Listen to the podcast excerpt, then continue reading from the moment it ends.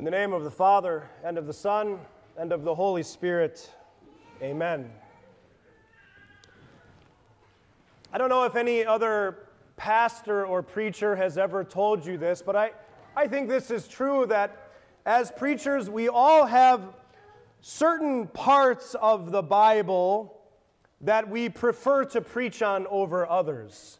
So, for example, some preachers really like to get into kind of the fire and brimstone of the Old Testament, the prophets preaching, and, and to talk about those miraculous stories in the Old Testament, to watch as God delivers his people, and to see prophecy after prophecy as the picture of the coming Messiah becomes more and more clear.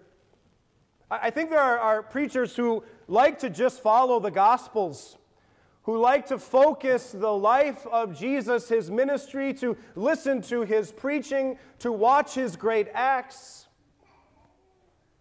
And then there are others, I think, who, who like to preach on the letters, the epistles, the, the pastoral tone of men like Paul and Peter and John just lends itself so perfectly to preaching even still today.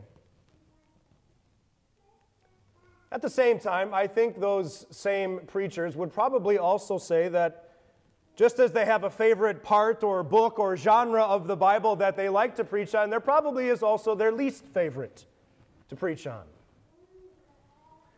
And I bring this up because what used to be my favorite, I think now is almost becoming my least favorite. And that is preaching on the miracles of Jesus.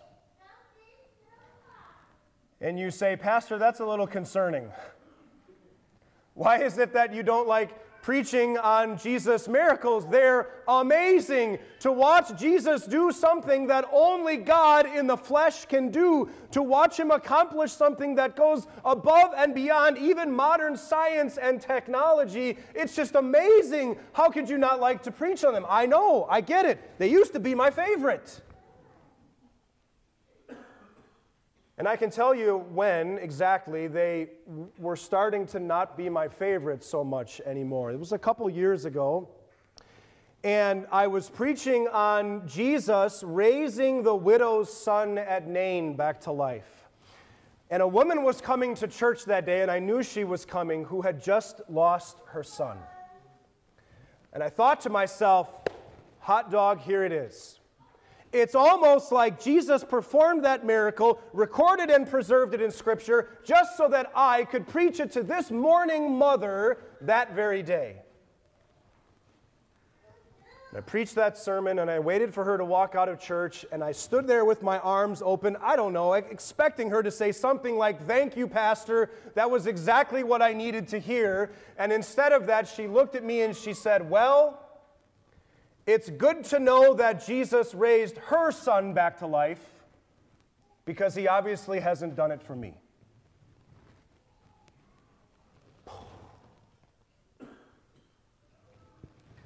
And that is more or less how we tend to take some of these miracles of Jesus, don't we? That woman was not unique. They're accounts of what Jesus can do but what he more than likely has not done for you, and what he probably won't. There are accounts that show us the amazing power that Jesus has, but power that he has not exercised for you or for your family, and he probably won't. So, where is the comfort? Where is the hope to be found in the miracles of Jesus?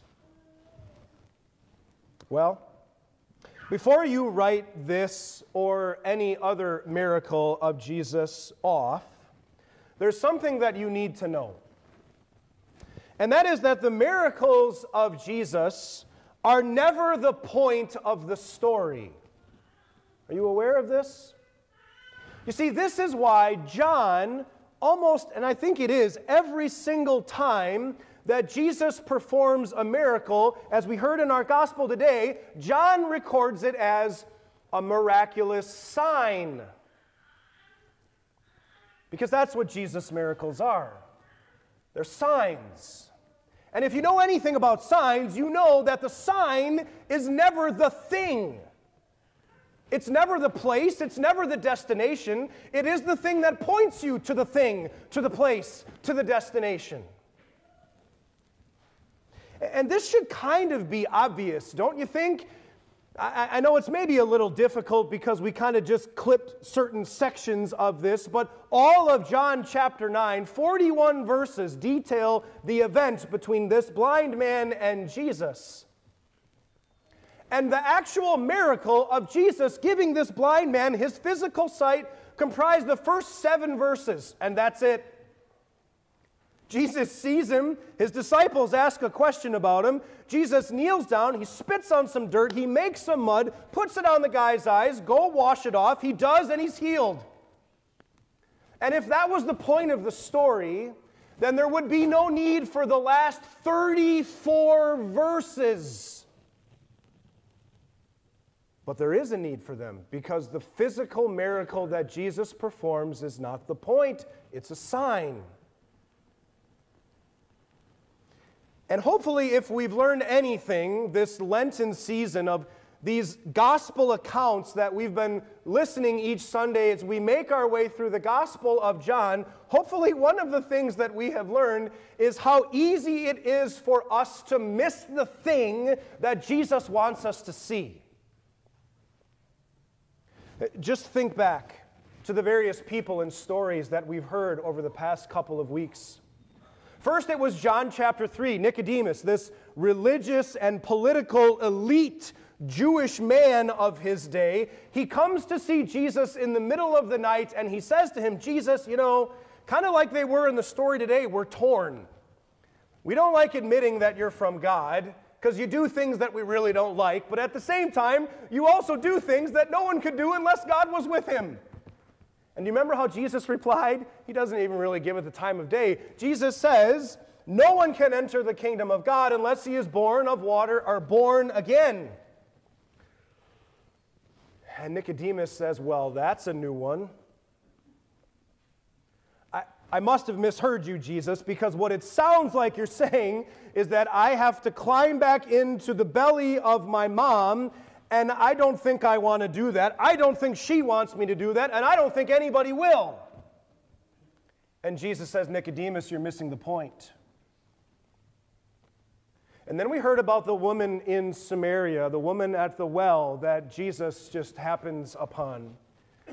And Jesus asks her after a long day of preaching and teaching and walking through the wilderness, he says, Can you please get me a glass of water? And the woman says, Whoa, whoa, whoa, guy, if you knew anything about the cultural norms and customs in this area, then you would know that you should not be asking me for a drink of water. And do you remember what Jesus said? Jesus trumped her. He said, If you knew who asked you for a cup of water, then you would ask him, and he would give you water that would sustain you in such a way that you would never be thirsty again. And then her whole tune changes. Forget the customs. She says, I want that water. Give me that kind of water so I don't have to keep coming back to this well. And Jesus says, Dear woman, you're missing the point. And last week we saw as Jesus went to the graveside of his friend Lazarus, and there he is met by the sisters in mourning, Mary and Martha. And Mary comes to Jesus, and or Martha comes to Jesus, and she scolds Jesus a little bit. She says, "Jesus, you know, if you wouldn't have been, if you would have been here, none of this would have happened." And Jesus says, Your brother is going to live again. And she says, I know. He will eventually, but not today. And Jesus said, You're missing it. And so here we are staring at another account, this text from John chapter 9, where Jesus performs a miracle. He gives a man who was born blind the ability to see. Did you miss it? Are you stuck looking at the sign, or are you able to see what Jesus wants you to see? That, yes, at the beginning of this story, the man is blind. But guess what? By the end of it, He's the only one in town who can see. And it all starts right away in the first verse. As he went along, Jesus saw a blind man from birth. Don't miss that. What did everyone else see? Day after day, as they walked past this blind beggar, they saw his problem. They saw his weakness. They saw his issue. They saw his blindness. But Jesus simply sees a man. He sees an individual person. The disciples see an opportunity to settle a theological debate. They want to know whose sin caused this man's blindness his own sin or the sin of his parents because after all he was born blind. So kind of hard maybe for him to sin you know before he was born. So maybe it was his parents. And maybe this seems strange for us to think. Maybe we kind of roll our eyes and go there go the disciples again hatching crazy ideas and schemes. But it really isn't all that crazy for two reasons. Number one, this was the way that the Jewish people in Jesus' day operated.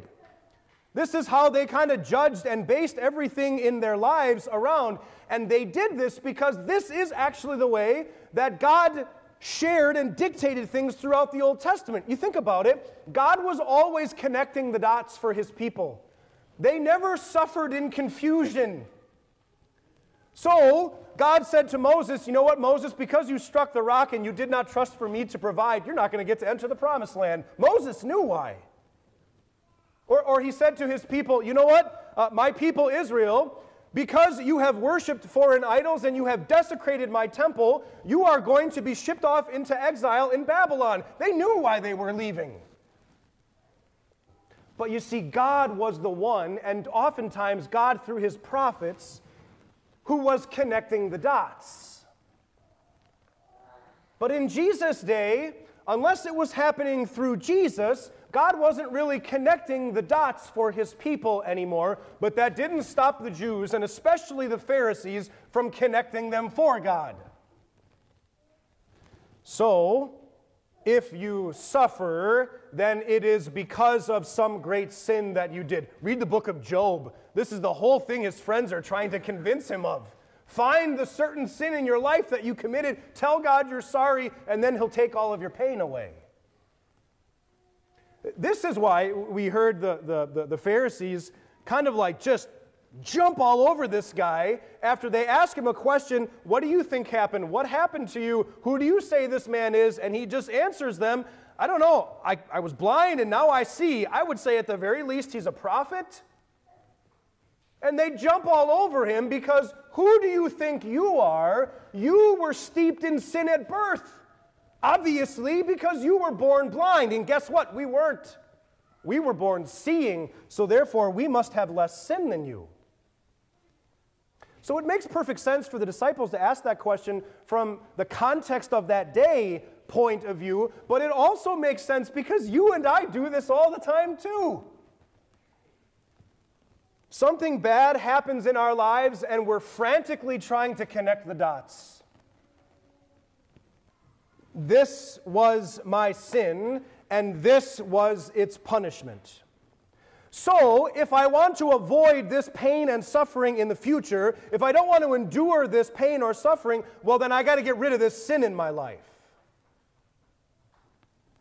And if you think that, Jesus says you're missing it for multiple reasons.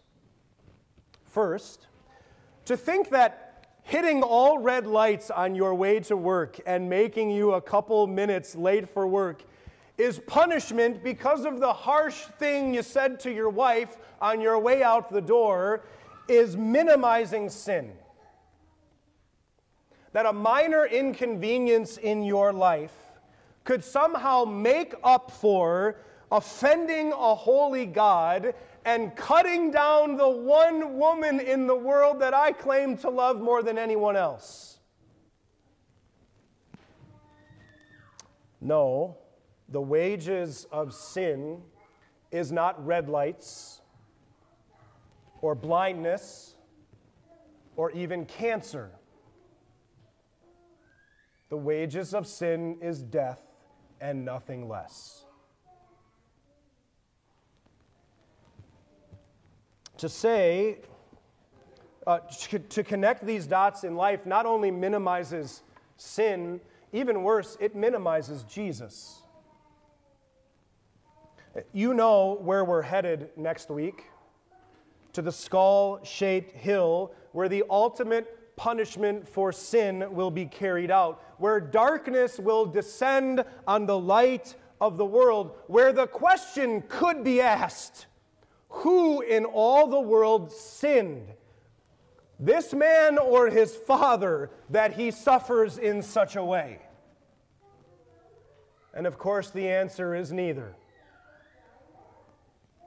Neither this man nor his sufferer or his father, but he suffers for you. He suffers for me. He suffers for a world of sinners. And he suffers alone because he suffers in your place and in mine. He pays your wages and dies your death that you would be forgiven and set free forever. To say then that you are now being punished for some sin that you committed in your life is to say that Jesus on the cross was not. It says that Jesus did not, in fact, die for the sins of the world because you and I are still suffering for them. That he did not pay the ultimate price that the anger and judgment of God over sin was not completely burned out on Jesus, that we still have to suffer in order to justify ourselves. You see, we want to connect the dots not only because we want to know how to avoid and, and, and what sins to avoid to avoid certain suffering in the future. But we also want it because that way we become our own mini saviors. We get to add to what Jesus did, to make up for where he lacked. If we add our suffering to Jesus' suffering, then we'll ultimately, finally be saved, instead of simply trusting that when Jesus said, It is finished, it is. It is. Rabbi, who sinned, this man or his parents, that he was born blind? Neither this man nor his parents sinned, Jesus said. But this happened so that the work of God might be displayed in his life.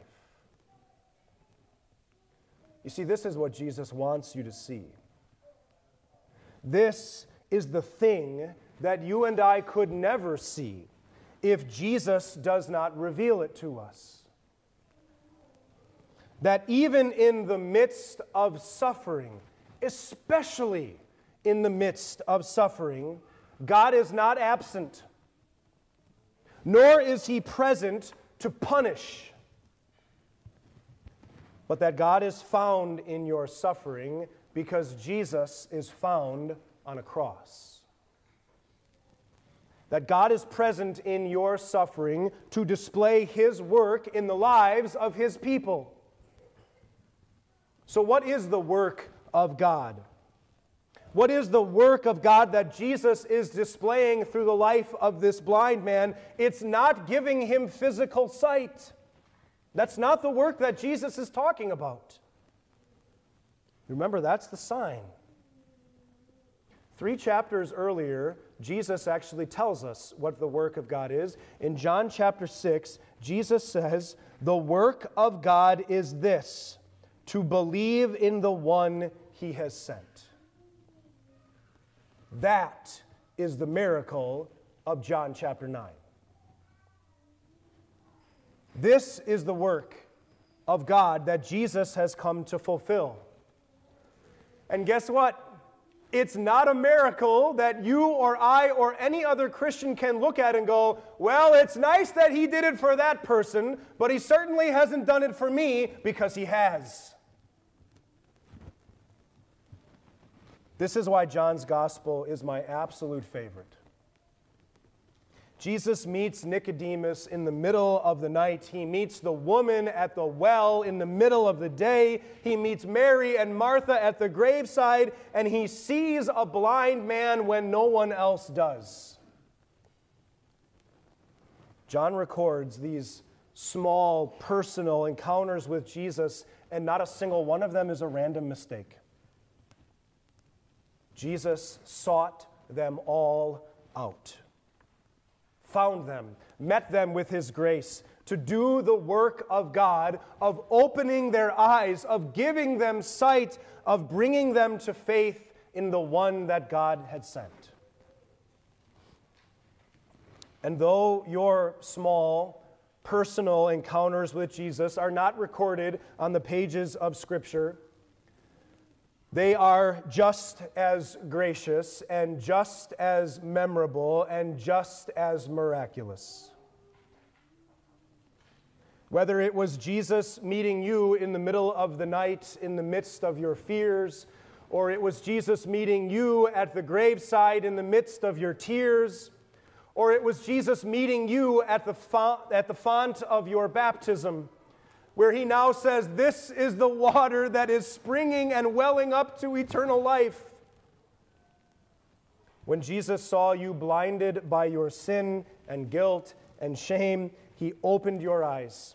He gave you his eyes, the eyes of Jesus, to see things as they truly are, to see Jesus as he truly is to see him as the God who loves to come near you, who comes near even in, especially in your suffering, who comes so near to you that week after week he says, Come, take, eat, drink. This is me. This is my body, my blood, given, poured out for you for your forgiveness. To see yourself as you truly are. To see yourself as forgiven and restored, perfectly holy, righteous, and redeemed. To see yourself as God's beloved child. And then to see the blind beggars in your lives as they truly are. Not as political opponents or noisy neighbors or whatever it might be but to see them as someone and know with absolute certainty that this too is one whom Christ loves. That this too is one whom Jesus longs to open their eyes.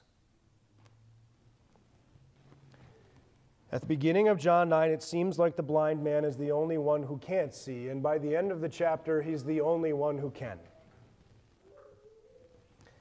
Rest assured, I still love preaching on the miracles of Jesus.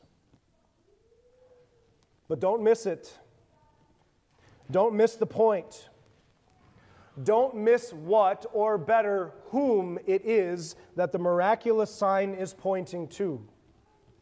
That the miracles of Jesus point to the work of Jesus in the lives of his people, not the work he can do, but the work that he did that He gave His life for yours, and there is no longer any more punishment left for you to suffer. The work that He does as He continues to open your eyes to see Him, to see yourself, to see the redeemed world around you, to see the work that He will do. When He will call you forth to life everlasting and where He will turn your faith into sight. God hasten that day. Amen.